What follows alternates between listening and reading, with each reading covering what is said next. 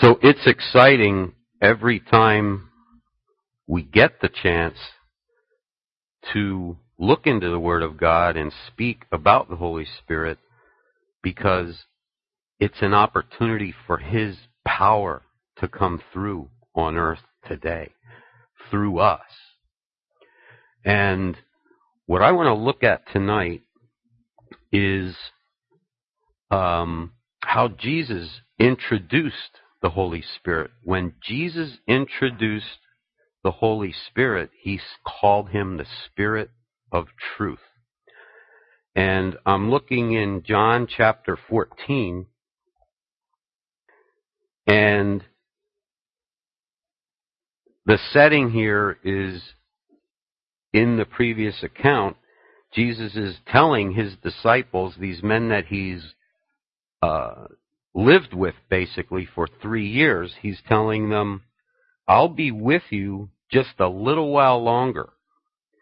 You'll seek me, but you won't find me. Where I'm going, you cannot come. So it's a disturbing time for them. But in the 14th chapter, in the beginning, he says, Let not your heart be troubled. You, be, you believe in God, believe also in me. In my Father's house are many mansions. If it were not so, I would have told you. I go to prepare a place for you.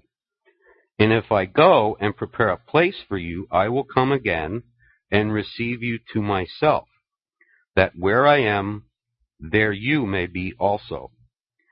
And where I go, you know, and the way you know. Thomas said to him, Lord, we do not know where you are going, and how can we know the way? And Jesus said to him, I am the way, the truth, and the life. No one comes to the Father except through me. And further on, in verse 16, he says, I will pray the Father, and he will give you another helper, that he may abide with you forever, the Spirit of truth, who the world cannot receive because it neither sees him nor knows him. But you know him, for he dwells with you and will be in you. I will not leave you orphans. I will come to you. So there's a lot in there in that we sometimes feel alone. But the answer is that God has given us His Spirit to lead us into the truth, just as Jesus is the truth. The Holy Spirit will show us Jesus. And that is very comforting. Knowing the truth has a settling effect in our lives. As Jesus said, let not your heart be troubled. You believe in God, believe also in me. I will send the Holy Spirit to be with you. He'll show you me. He'll remind you and he'll teach you and he'll guide you. You're not alone. I'm not leaving you as orphans. God is not leaving you as an orphan. So let's just believe tonight that God will show us Himself, the truth, to stabilize us, to strengthen us, and to empower us. Father, we thank you for this time. We thank you for your word, which is truth.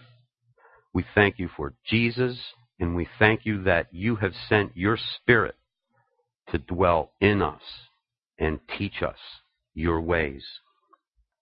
The first thing that comes to mind in the manifestations of the Holy Spirit in 1 Corinthians 12 are three of his manifestations, how he appears to us, is by words of knowledge, telling us something we don't know.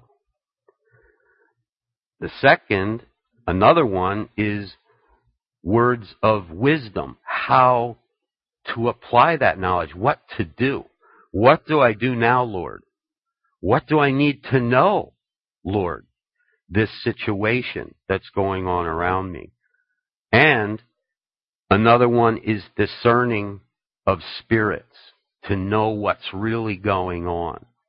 Now, Jesus made a statement in um, Matthew chapter 16. And Jesus was always teaching.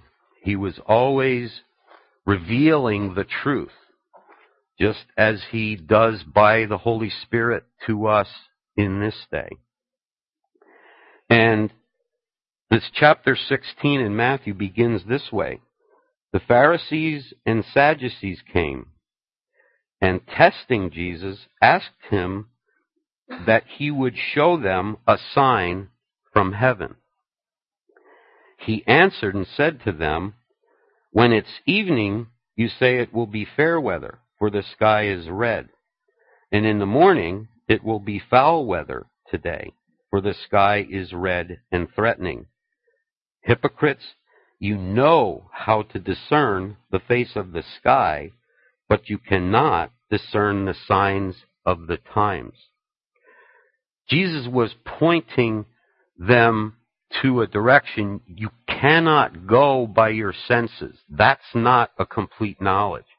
And as we're trained in this world, we're perceiving things, what we see, what we hear, what people tell us. We're trying to perceive through the senses. But Jesus is saying there's more than that. They're, they were missing it. They were missing what was really going on. They were missing Jesus. An outward sign is not always reliable. That's why we have the Holy Spirit within us to teach us. Just as those examples that John and Priscilla shared about the sickness, that that wasn't really the way it was supposed to be. Sickness, by Jesus' stripes, we were healed. That is not the reality when a sickness manifests, when any kind of trouble manifests. That's not the truth of God. God wants better for us, and we can find what he, his will is for us, what he wants for us right in here. And the Holy Spirit helps and shows us where to find it, how to do it. What, what do we need to know here, Lord? What do I need to do? What do I do now? And help me discern, is this God? Is this the, the enemy? Is this the devil himself doing this to me? And um, there's examples that I like to look at um, where men of God written in the Bible literally perceived from the Word of God and the Holy Spirit what was going on. The first example is Jesus himself in Luke chapter 4. He was in Nazareth in verse 16, his hometown where he was brought up. And as his custom was, he went into the synagogue on the Sabbath day and stood up to read. He was handed the book of the prophet Isaiah. And when he opened the book, he found the place where it is written, The Spirit of the Lord is upon me, because he has anointed me to preach the gospel to the poor. He has sent me to heal the brokenhearted, to proclaim liberty to the captives and recovery of sight to the blind, to set at liberty those who are oppressed, and to proclaim the acceptable year of the Lord. Then he closed the book and gave it back to the attendant and sat down. And the eyes of all who were in the synagogue were fixed on him. And he said to them, Today this scripture is fulfilled in your hearing. Jesus found who he was in the book of Isaiah. And he said, It's fulfilled now. We're right here. This was the beginning of Jesus' ministry. He couldn't perceive that from anything around him, but he found his place in the Word of God. He was quoting from the book of Isaiah, which was a thousand years before it was written. And he, so from the Word of God and enlivened by the Holy Spirit, he knew exactly where he was. He knew exactly what he was to do at that point.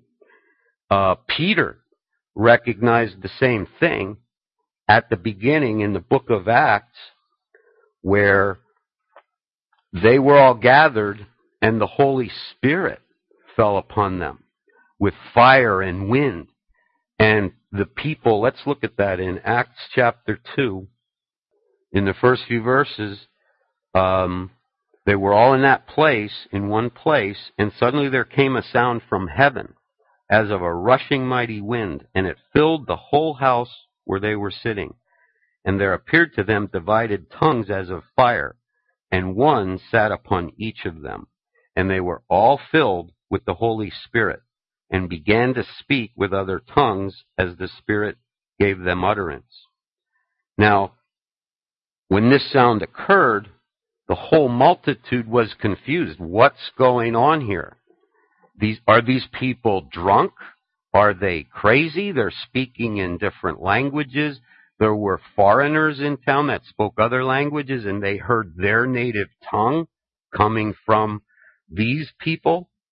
But Peter, standing up in verse 14, said, men, and, men of Judea and all who dwell in Jerusalem, let this be known to you and heed my words. These are not drunk, as you suppose, since it's only the third hour of the day, but this is what was spoken by the prophet Joel, that the Spirit of God was being poured out.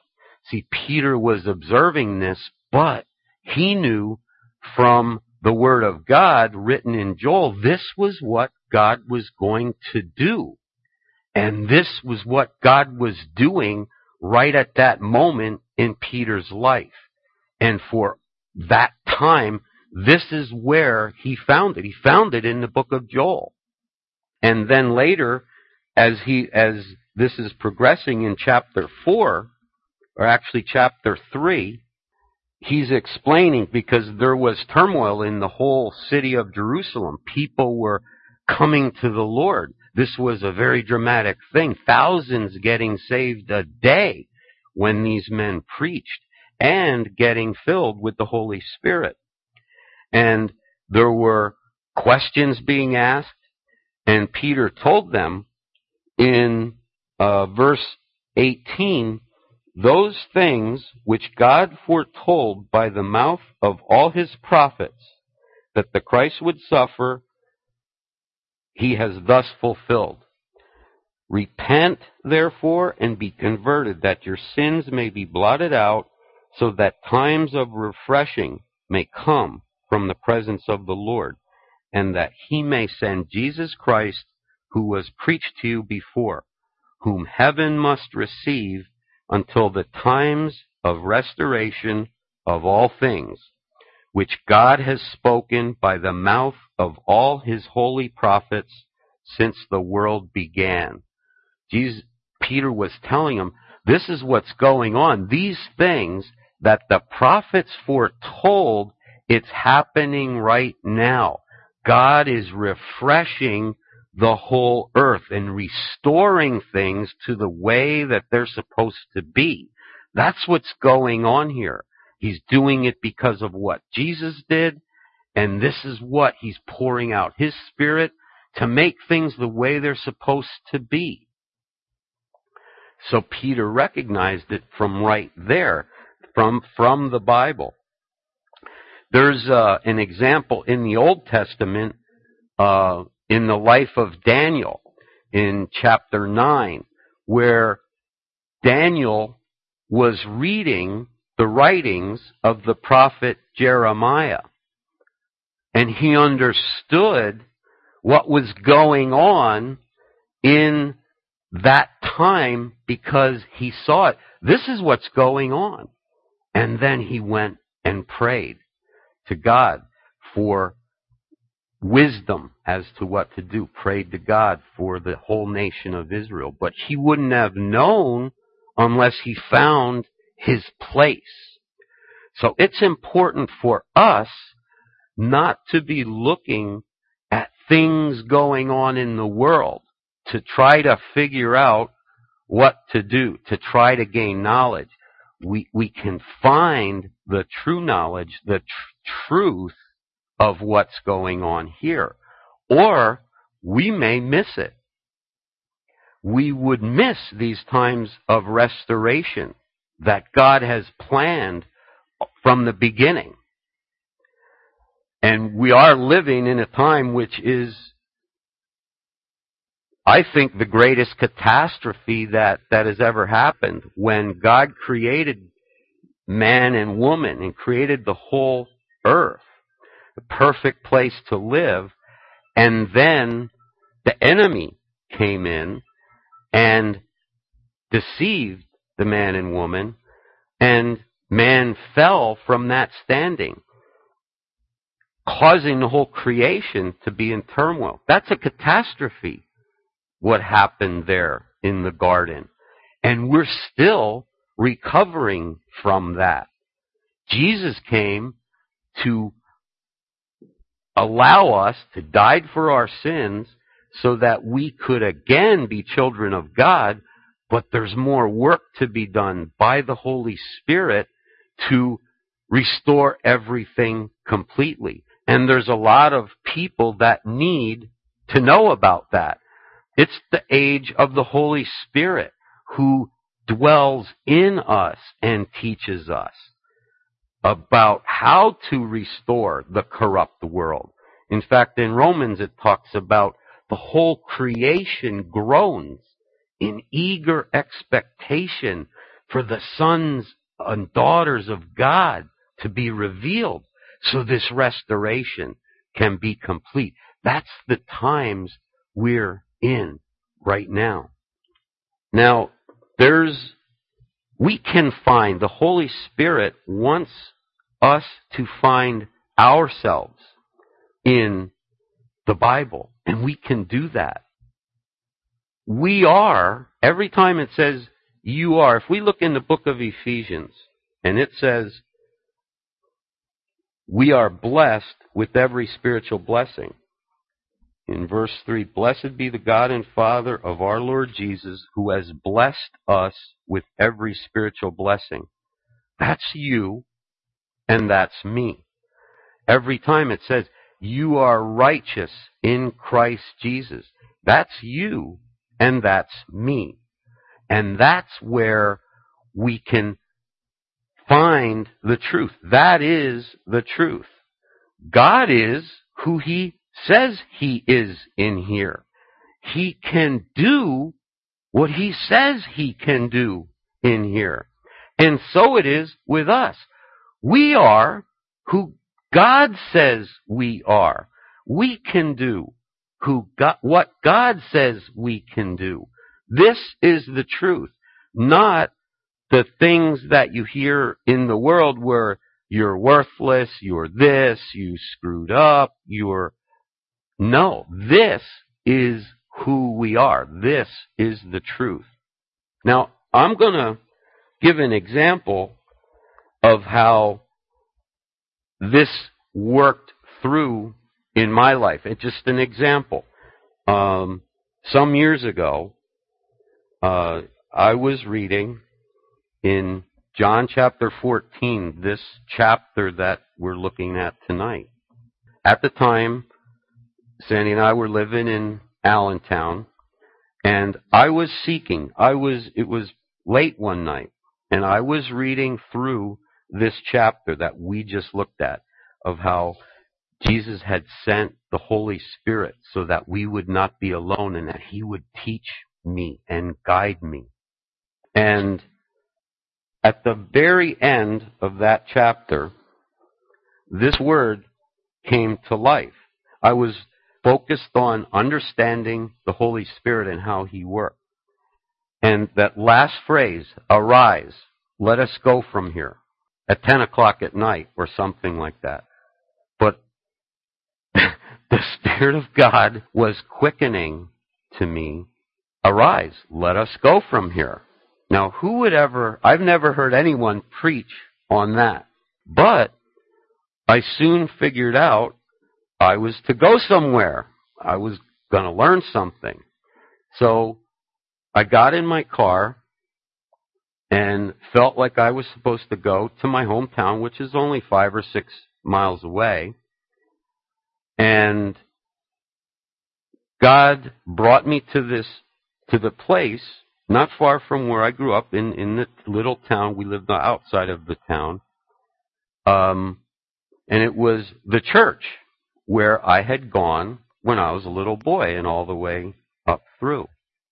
One of the fond memories I have of that church was that in the front, on, in the pulpit area on the back wall, was a huge life-size mural painted on the wall Jesus the shepherd with a flock of sheep around him. And he was holding one sheep. I think it's pretty common. I've seen it in other churches. And I remembered taking great comfort in that. In the times when I was at church, I would just gaze at that and it brought me peace and comfort. The Lord is my shepherd. So I had that memory. Across the street in the same block was my grade school where I went to school. And the Lord was showing me, was revealing thoughts that I had when I was a small child, growing up first, second, third, fourth grade, of things that I never expressed to anyone. And he was showing me he was there. He said, That teacher that encouraged you, I put her there. I put her there to encourage you. See, I had these unreasonable fears when I was a child. I always did good in school, A's and B's, that kind of thing. But I had a fear every time I had to check. When I graduated first grade, I was afraid I wasn't going to make it in second grade. It was a whole different thing. And it didn't matter if I had success before, but it would bother me. I never told anyone about that. But the Lord said, see, that didn't have to be there. I had someone there. That teacher encouraged you. So this is like he's reading my mail. He's showing me that he's with me. Small town, right behind the church, back across the street again, and Sandy knows this well, were the playgrounds for the church and the school and the ball fields where we I played little league baseball and the same kind of thing. I had a coach, my first baseball coach, who was a quiet, encouraging kind of man. God showed me I put him there to encourage you. I don't know what I would have done if I'd had another one. I might have bailed out of this stuff you know, but this guy was just an encouraging person that encouraged me. And then, back across, this is all within a blocks area, and was the first apartment that Sandy and I lived in when we got married. And God showed me, you know, you were afraid, you were, had, you know, first time with a family and, you know, the responsibilities, but I was right there. Everything worked out. So there was an assurance in me from that night on where the Holy Spirit showed me and revealed to me that I was never alone. And I, it's the same with all of us. And from that point, those fears of new things have never bothered me that assurance of God's love, it was, it's a foundation. That truth that God revealed to me that night by His Holy Spirit were a foundation for me to build my life on. There was no more fear. I was set free from that. And I don't know if it was that night or sometime shortly after that, I came across Psalm 139, which speaks just that exact process that God showed me and lived in me that night. In Psalm 139, um, the first few verses are just God knows everything about me, even my thoughts. Just like He knew my thoughts when I was a small child. And here I was in my 20s, and He's showing me I was there.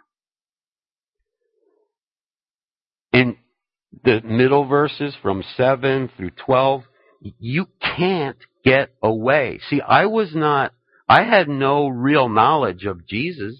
I wasn't saved, but I was still, I couldn't get away from God. God knew my thoughts. He knew my actions. He was there with me.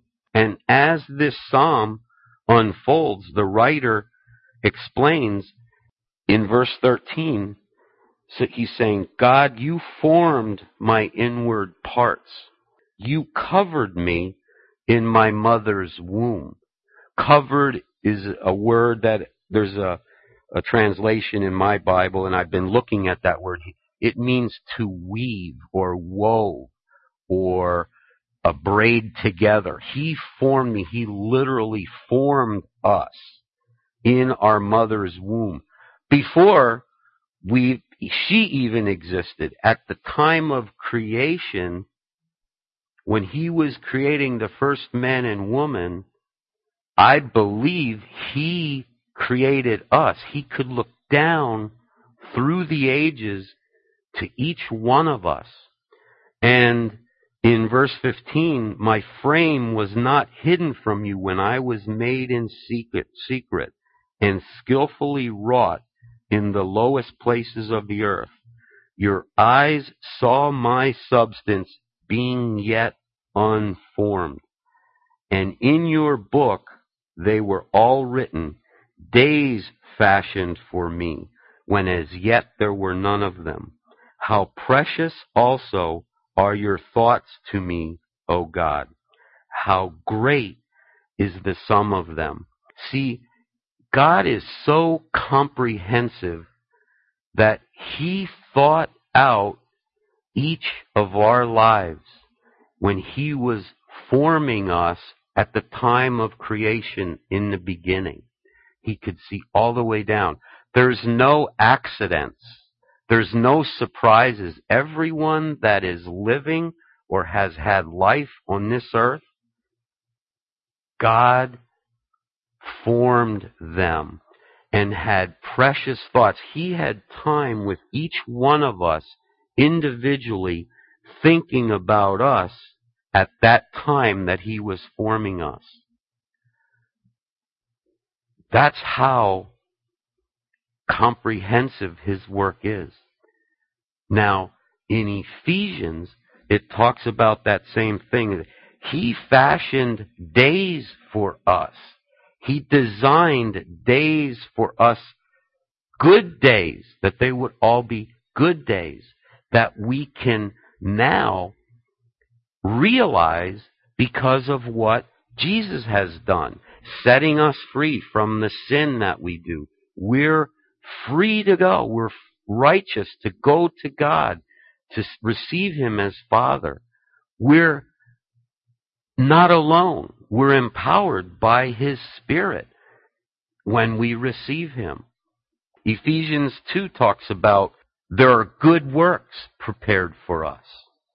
And that brings me to where I believe we are tonight.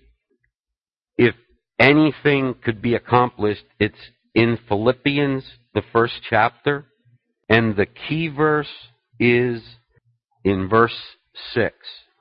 We have Paul and Timothy writing to these people in Philippi. And he says, We are confident of this very thing, that he who has begun a good work in you will complete it. That's the truth. Whether we look at that good work being at the time of creation, when God created you, He created a good work. And His desire is to complete it. Another good work that He has done is to reveal Jesus to us as our Lord and as our Savior. That's a good thing. We're reunited with the Father. We're brought out of the darkness into the light. And it can be when we receive the Holy Spirit to enliven us, to empower us, to teach us more about the truth of Jesus. So the setting for this is, and I'm going to invite John to come forward just to continue this work. Paul and Timothy are writing to all the saints who are in Philippi. The leaders, the deacons, all the saints. See, God's desire is that we all be empowered and so that He can complete a good work. This good work that He started at the time of creation. The good work that He started when He revealed Jesus to us. And the time when we receive the Holy Spirit completes that good work and empowers us.